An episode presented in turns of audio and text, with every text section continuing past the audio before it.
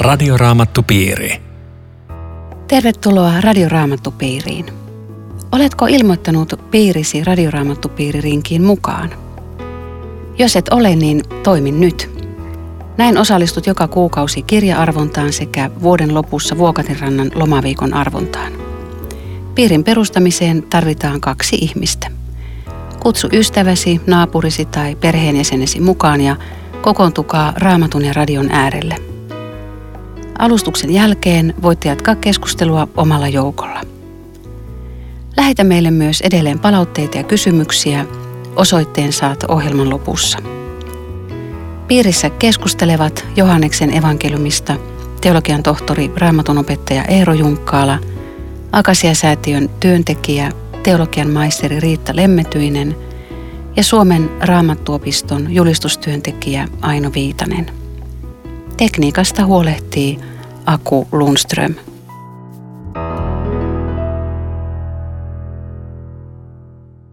Tänään jatkamme Johanneksen evankeliumin luvusta 18. Vain muutama tunti Jeesuksen jäähyväisrukouksen jälkeen sotilasosasto lyhdyt, sohdut ja aseet käsissään pidättävät Jeesuksen Juudaksen johdolla.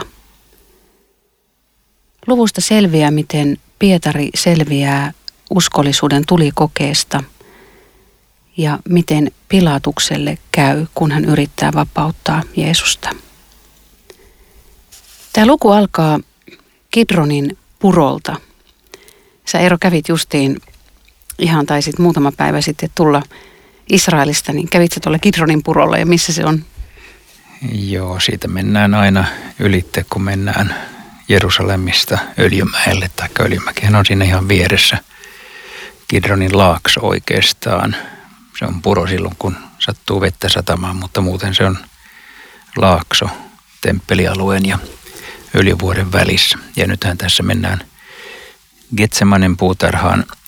Johannes ei mainitse puutarhan nimeä, mutta me tiedetään se muista evankeliumista, että se on Getsemane. Paikalla on nykyään kaikkien kansojen kirkoksi kutsuttu fransiskaanien upea kirkko ja siellä muistellaan juuri näitä tapahtumia. Getsemane muuten tarkoittaa öljynpuristamo. Ja silläkin on aika vahva symboliikka tähän Jeesuksen viimeiseen rukoukseen, josta Johannes ei varsinaisesti kerro sen. Toiset evankeliumit kertoo sen Jeesuksen rukoustaistelun siellä. Mä luin jostakin, että tämä sana kitron tarkoittaa musta, mustapuro. Siinä on semmoinen aika jännä symboli, että Jeesuksen kanssa pääsee mustan puron yli. Kuoleman varjon laakso. Niin, kuolema. Tuossa jakeessa kuusi sanotaan aika dramaattiset sanat. Siinä Juudas on tullut tämän sotilasosaston ylipappien ja fariseuksien miesten kanssa pidättämään Jeesusta. Ja, ja, ja sitten Jeesus ainoastaan puhuu. He, he ihmettelee, että, että missä se Jeesus on. Ja Jeesus niin kuin jotenkin aktiivisesti tuossa jakeessa neljä niin kuin suorastaan menee sinne, että ketä te etsitte. Että hän niin kuin tavallaan aktiivisesti työntyy siinä, että no tässähän mä nyt niin kuin jo oon. Ja, ja, ja sitten eh, hän sanoi, että minä se olen. Ja silloin kaikki kaatuu maahan. Eikö, eikö se ole aika dramaattinen vaikutus mm. näillä sanoilla? Mä tota, ja miettii, Eero sä vastaat tuohon dramatiikkaan. Mä, mä mietin tätä kysymystä, ketä te etsitte.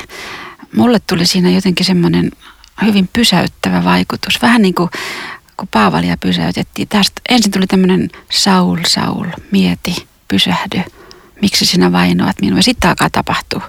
Että vähän niin kuin näillekin olisi asettu jonkinlainen kysymys pysäyttämään, että ketä te oikeastaan etsitte. Ja sitten sit alkaa vyöryä tapahtumat. Tosiaan joo.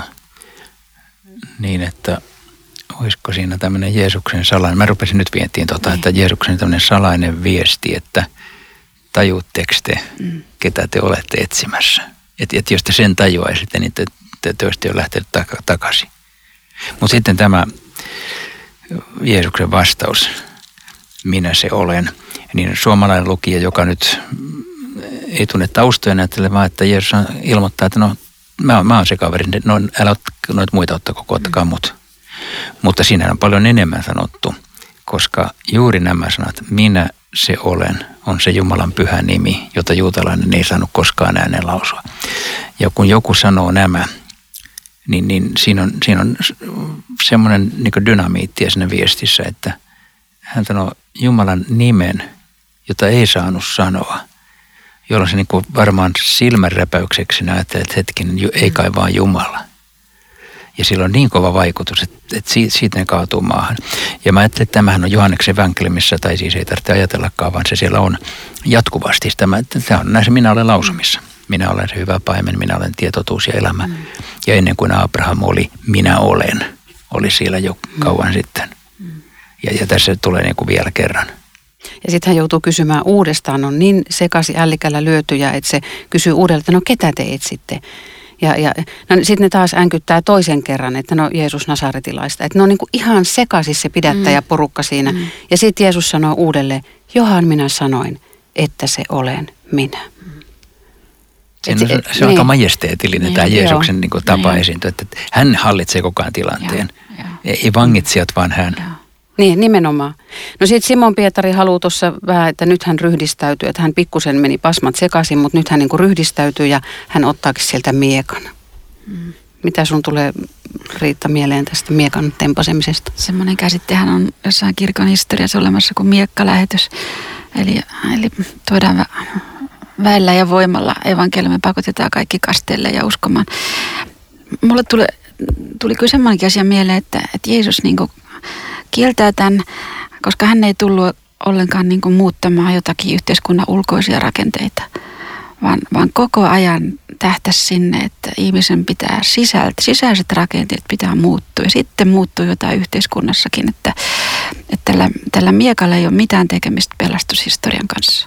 Joo, siis toinen evankeliumihan kertoo, että kun ne lähtee tänne ketsemään, niin Jeesus sanoo, että ottakaa miekat mukaan. Mm. Ja siinä tätä taustaa vasta aika hämmentävä, Pietari on totellut Jeesusta miekka mukana, sitten sä no nyt käytetään sitä. Mm. Ja sitten Jeesus että ei, ei, ei. Ja, ja siitä syntyy ristiriita. Mm. Ja, no mites, niin, anteeksi. Niin, mä lu, luulen, että se on siis, siis tämä se ero, että kun Jeesus sanoo, että ottakaa miekat mukaan, niin se on tämmöinen niin sanotusti maallisen regimentin pointti, että jos rosvot tulee ottaa teiltä rahoja, niin puolustautukaa. Tai jos rosvot meidän tappaa teidät, niin älkää, älkää antako niin voit, voitte tehdä siis vastarintaa. Mm. Mutta kun nyt on kysymys Jumalan valtakunnasta, niin sinähän ei miekkailla.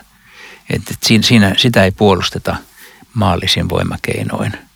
Ja mihin ristiretket on perustunut? No juuri, juuri tähän. Väärinkäsitykseen. Väärinkäsitykseen, joo. Joo, että se ihmiskunnan tai kristikunnan historiassa on siis paljon mustia pisteitä, mm. jotka kuvaavat juuri sitä, että tätä ei ole ymmärretty. Ja sittenhän se jatkuu, jatkuu tälleen, että miehet vangitsivat nyt Jeesuksen ja panevat hänet köysiin. Et käsittämätön, että et ne samat kädet, jotka ojentuu Lasaruksen haudalla tai tyynnyttää myrskyävän järven, niin pannaan köysiin. Ja eikö tässä ole myöskin siis liittymäkohta vanha testamentti ja Abraham ja Iisakkin pantiin köysiin? Katoa, en mä tuommoista koskaan ajatellut kun se, sehän puhuu se, tavallaan, niin kuin, eikö Iisakin uhri ole tavallaan semmoinen jonkinlainen esikuva joo, ja siinäkin on, on. pantiin köysiä. Ja... On, on, se on esikuva, mutta mä tuota köysiä ikinä ajatellut niin. tässä kohdassa. Mutta sehän on ihan kova juttu, koska siinähän Iisak sanoo siinä kertomuksessa, että tässä on halot ja tuli, mutta missä on uhri. Mm. Ja Abraham sanoo, että Jumala on katsova itselleen karitsan polttouhriksi. Ja se tietenkin viittaa juuri tähän. Mm. Tässä jakeessa 11 tulee selville taas se, että Jeesus hallitsee koko ajan tilannetta kuitenkin kaikesta huolimatta. Jeesus meni itse miehiä vastaan ja kysyi, ketä te etsitte. Hän pari kertaa toistaa, että minä olen se, jota te etsitte. Sitten hän sanoo Pietarille, että, että panee miekkasi tuppeen. Kun isä on tämän maljan minulle antanut, enkö minä joisi sitä. Siis homma on koko ajan hanskassa, vaikka mm. meistä näyttää, että se mm. kaikki on menetetty. Joo, Pietarilta se hanska katosi kyllä. Joo, niin kuin se tapahtui tosi usein. Siis Pietarihan on ihan uskomaton. Ennen kuin se tässä ehtii vielä kieltääkään Jeesusta, niin se on mokannut jo niin monta ja. kertaa kuin ikinä vaan pystyy. Se on ihan käsittämätön. No mitä sä Riitta ajattelet tuosta, kun Pietari uhoo ja uhoo ja sitten hänelle käy palvelustytön edessä vähän huonosti? Joo, mulla heräsi monenlaisiakin mietteitä. Ensinnäkin mä ajattelen tämän palvelustytön sanaa. Etkä sinäkin ole tuon miehen opetuslapsi. Että et onpa kaunis todistus, kun jollekin sanotaan, että etkä sinäkin ole sen miehen. Jeesuksen opetuslapsi. Aha. Tämähän on niin kuin kunnia maininta oikeastaan periaatteessa. Mutta sitten mulla tuli tämmöinen ajatus, että olisiko se Pietari ajatella, että mikä ihme palvelutyttö pahan. Mä yhtään velvollinen sulle sanoa yhtään mitään. Ja sitten se, kun se ei halukkaan sanoa, niin se, se kieltää, kieltää uskonsa ja Jeesuksen. Mutta olisiko se tilanne ollut sama, en mä tiedä. Jos olisi temppelin tullut kutsu ja valmistauduttu ja kaikki komiteat paikalla. Jeesus, Pietari, mikä on nyt sinun näkemyksesi ja suhteesi Jeesukseen. Se olisi mennyt ehkä vähän paremmin, en mä tiedä. Mä taas ajattelen, että ei se, ei se varmaan siinä ajatellut sitä palvelustyttöä. En, en mä halua ajatella niin, vaan, vaan se halusi omaa nahkansa pelastaa. Mutta hei, mä, mä, mä, niinku, mä ajattelen, kun, kun minusta niinku jokaisessa kertomuksessa ja, ja, ja henkilöhammas löytää vähän itseään, niin mä ajattelen tässä tapauksessa tätä, että miten vaikeita on oman perheen, suvun, työkaveritten keskellä, jos se tulee ajankohtaisesti, jos kertoo uskosta ja tunnustaa joku eettinen näkemys, että raamattu sanoo näin. Mutta sitten jos, jos mulle tulisi kutsu vaikka televisio ja A-studio, että hei, mikä sun näkemys tai, nyt tästä? Tai mottiin. Tai mottiin, niin, niin sitähän oltaisiin niinku vähän niin kuin, että joo, että tota, tai mun mielipide tässä kysytään. Eli t- tässä on joku tämmöinen hirveän inhimillinen, mistä mä löydän itseni. Sen takia mä tämän niin, tälleen joo, kuvaan. Joo. Sovitaan, että olette molemmat oikeassa tässä motiveissa. Mä oon useimmiten ajatellut sen juuri niin, että Pietari ehkä ajattelee tässä tilanteessa pelastaa nahkansa, jotta voisi vielä mm. säilyttää mahdollisuuden vapauttaa Jeesus. Että hänellä voi olla tämmöinen taktinen ajatus siinä, että jospa ei heti tunnustaisi, koska sitten ottaa mutkin kiinni, mutta, mutta tota, seuraan tilannetta ja vedetään miekka esiin, kun tarvitaan. Ehkä, en tiedä. Tämä on aika erikoinen taikka siis puhutteleva, että tämmöisessä tilanteessa kuitenkin Pietari kieltää Jeesuksen. Niin ja tässä niin kuin mä huomasin, että oli jännä riitti, toi sun, toi sun kommentti avasi. Ensin tässä on tämä palvelustyttö, sitten on, on miehet ja sitten on ylipapin palvelija. Eli ne aina niin kuin tavallaan mm. kovenee ne, mm. ne tyypit, kenen edessä Pietari kieltää. Mm. Ja olisiko, joo tosiaankin, ja olisiko siinä sitten tosiaan tämmöinen, että kun on niin kuin pienessä asiassa kieltänyt, niin sitten on niin helpompi mm. kieltää uudestaan ja uudestaan niin ja uudestaan. Se, joo, aina korkeammalle taholle. Joo, joo. joo. Että on vaikeampi ottaa takaisinpäin niin sitten on, enää. Niin joo. Et kyllä varmaan Jumala niin kuin näissä eri kerroissa antoi mahdollisuuden peräytyäkin, että ei, ei tarvitsisi enää toistaa tätä, mutta se meni ohi. Ja sitten tämä, tämä viimeinenhän on, on silleen kova, kun, kun sanotaan, että mutta mähän näin sut siellä. Ja sä oot kajonnut mun, mun sukulaisen korvaa, siis varo henkees. Ja sen takia tässä oli niin, kuin niin kova paikka, että eihän tässä voinut mitään muuta enää kuin muut evankeliumit hän sanoi, että, että sadatteli ja kirosi ja vannoi ja ties mitä, että tota, niin. ettei vaan joudu liriin. Ja sitten on tämä kukko. Siis eikö teille herännyt mitään ajatuksia tästä kukosta? Ei, pitäisikö herätä? Pitäisi. Se, se on nimittäin Keski-Euroopassa, se on monen kirkon katolla. Sillä on siis annettu ihan merkittävä rooli. Ja musta must se muistuttaa jotenkin sille, että, että kun Pietari oli sanonut Jeesukselle, että sin, Herra, kennentyykö me menisimme sinulla on ihan kaikki elämän sanat. Ja nyt se sanoutuu irti. Niin se, tämä onko semmoinen protestikiekasu, että Pietari, sinä ja Jeesus, te kuulutte yhteen. Ja sitten tavallaan semmoinen kutsu parannukseen, Pietari. Joo, mä en ole koskaan ajatellut muuta kuin, että se on aamu. Kukko kiekuu, niin se on nyt aamu. Et siellä on koko yö niin kuin oltu. Ja, Mutta ajattele, mitä Jumala hyvä. teki, että yksi kiekasu ja miehinen mies murtuu täysin. Joo, tosiaan. Tämä on Radioraamattu Piiri. Ohjelman tarjoaa Suomen raamattuopisto. www.radioraamattupiiri.fi Jatkamme keskustelua Johanneksen evankeliumin luvusta 18. Kanssasi ovat Eero Junkkaala, Riitta Lemmetyinen ja Aino Viitanen. Mitä on totuus, kysyi Pilatus. Mitä teille herää tästä? Jeesushan sen jo sanoi, mutta ei Pilatukselle, vaan meille tuossa 17.17, 17, että sinun sanasi on totuus. Mutta Tämä on kysymys, joka tavallaan Pilatus ehkä kysyy tässä tämmöisen ajattoman kysymyksen, jota ihminen kyselee, mistä löytyy elämän perimmäinen totuus. Pilatus on luultavasti jollain tavalla kiinnostunut Jeesuksesta, niin kuin tämä, tämä luku muutenkin osoittaa. Mä, mä rupesin jopa miettimään sitäkin, että olisiko Jeesus ottanut tämmöisen lä- lähestymistavan, koska tota, jos Pilatus ei tuntenut Jumalaa, oli pakana ja oli sille etäällä, niin sitten kun ruvetaan puhua totuudesta, niin sitten ihminen niin herkistyy, että ai jaa, onko sulla jotain uutta tietoa tästä? Ja, ja, ja sen takia hän olisi valinnut tämmöisen.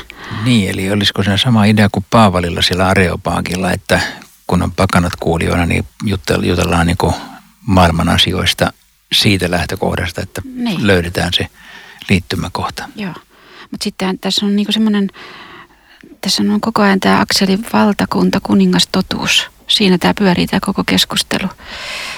Ja, ja sitä enää Pilatus yrittää Jeesukselta saada saada tietää, että, että, että oot se todella kuningas ja, ja tota, jos olet, niin missä se valtakunta on, miten mä en tiedä siitä mitään. Niin, roomalainen maaherra on yllättävän kiinnostunut Jeesuksesta. Hänet on juutalaiset tuonut palatsiinsa, tai siis Pilatushan majaili varsinaisesti Kesariassa.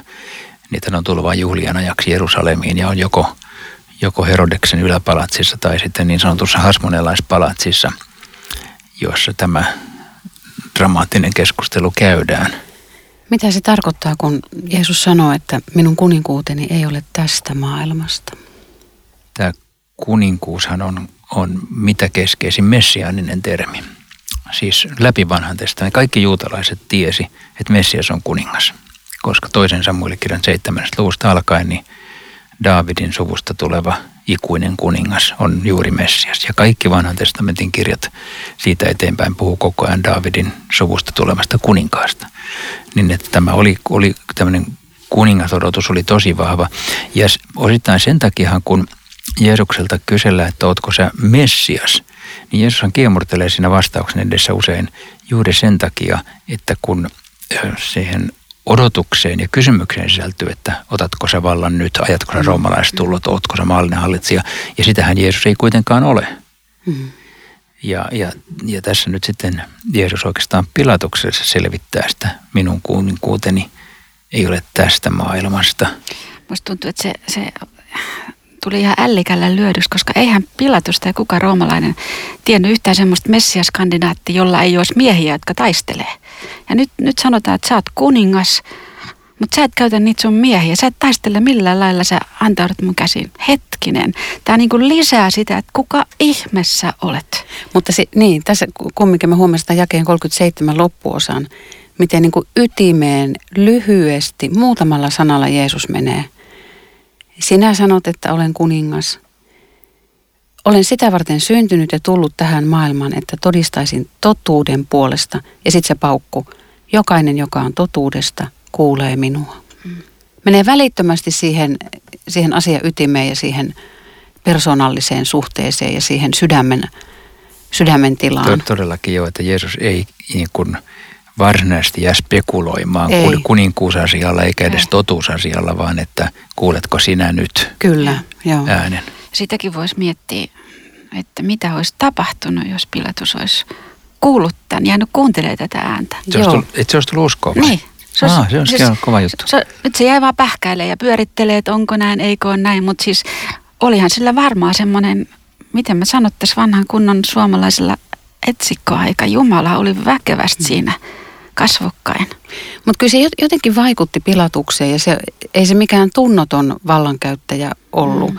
Hän, hän sanoo ihan, menee ulos sinne juutalaisten tykö ja toteaa, että en voi havaita hänen syyllistyneen mihinkään rikokseen.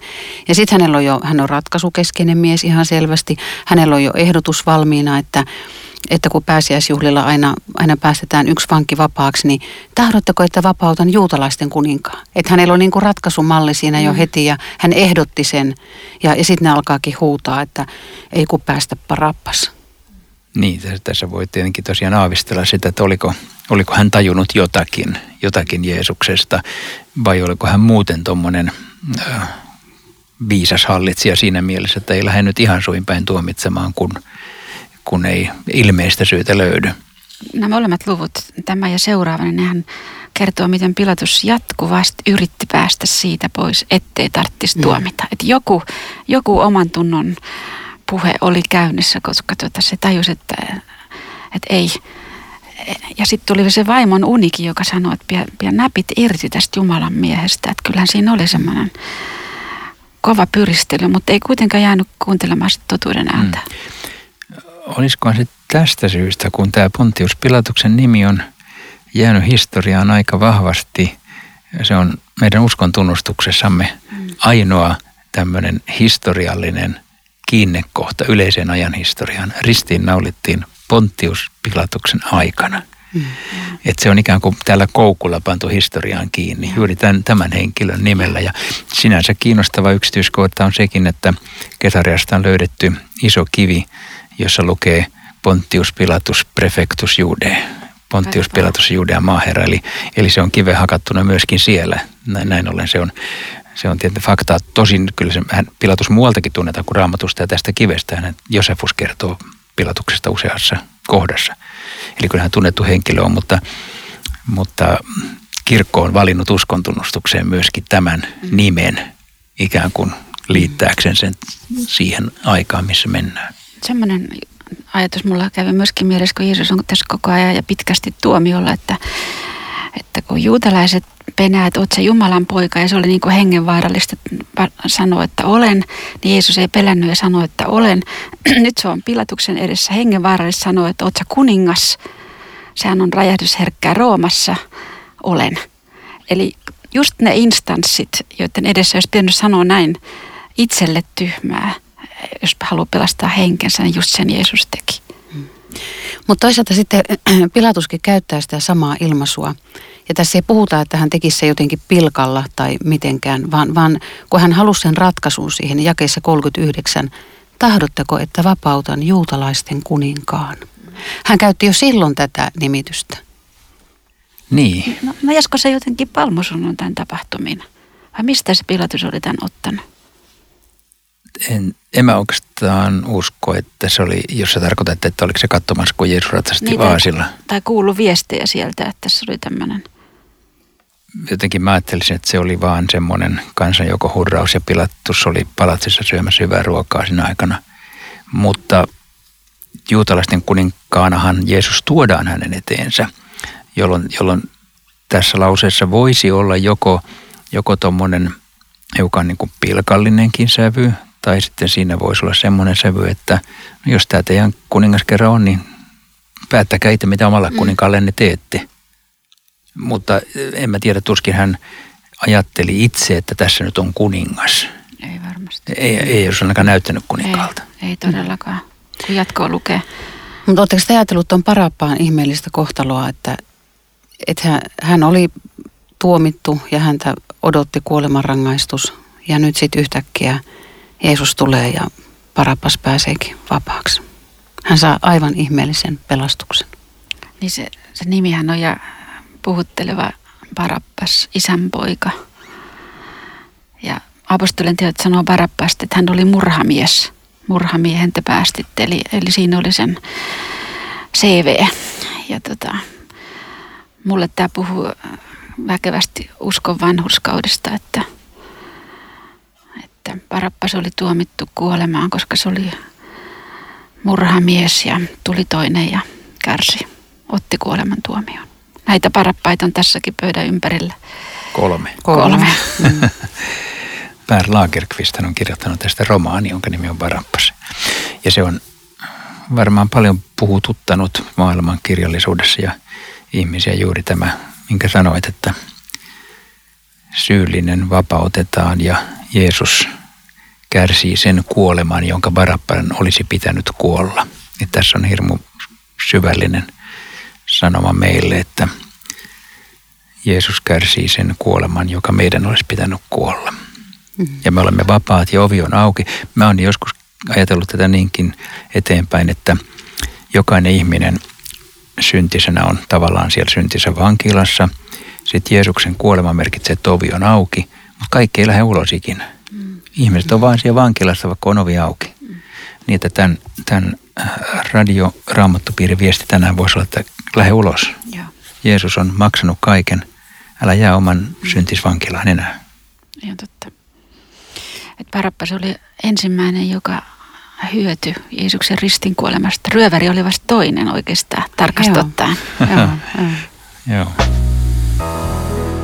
Radioraamattupiiri. Tässä oli kaikki tänään. Kiitos mukanaolosta. Kysymyksiä, kommentteja ja ilmoittautumisia Radioraamattupiiri rinkiin voit lähettää joko sähköpostilla osoitteeseen aino.viitanen at sro.fi tai postikortilla osoitteeseen Suomen Raamattuopisto PL 15 02701 Kauniainen. Laita korttiin merkintä Radio Raamattupiiri. Kun ilmoittaudut piiriin postikortilla, liitä mukaan selvät yhteystiedot. Johdatatko Riitta meidät loppurukoukseen? Elävä vapahtaja, me kiitämme sinua tänään siitä, että sinä et kieltänyt Pietaria, vaikka Pietari kielsi sinut.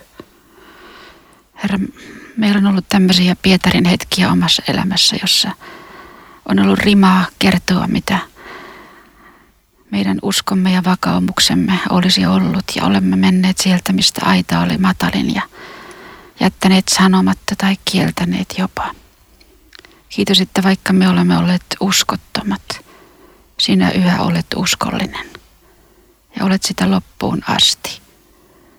Ja rukoilemme, että se totuus, jossa sinä, jossa, jos tänään puhuit Pilatukselle, olisi myöskin rakas meille. Että haluaisimme tehdä elämästämme totta ja tulla valosi. Anna totuuden puhdistaa ja että saisimme kuulla elämämme loppuun asti sinun hyvää ääntäsi. Amen. Radioraamattupiiri. www.radioraamattupiiri.fi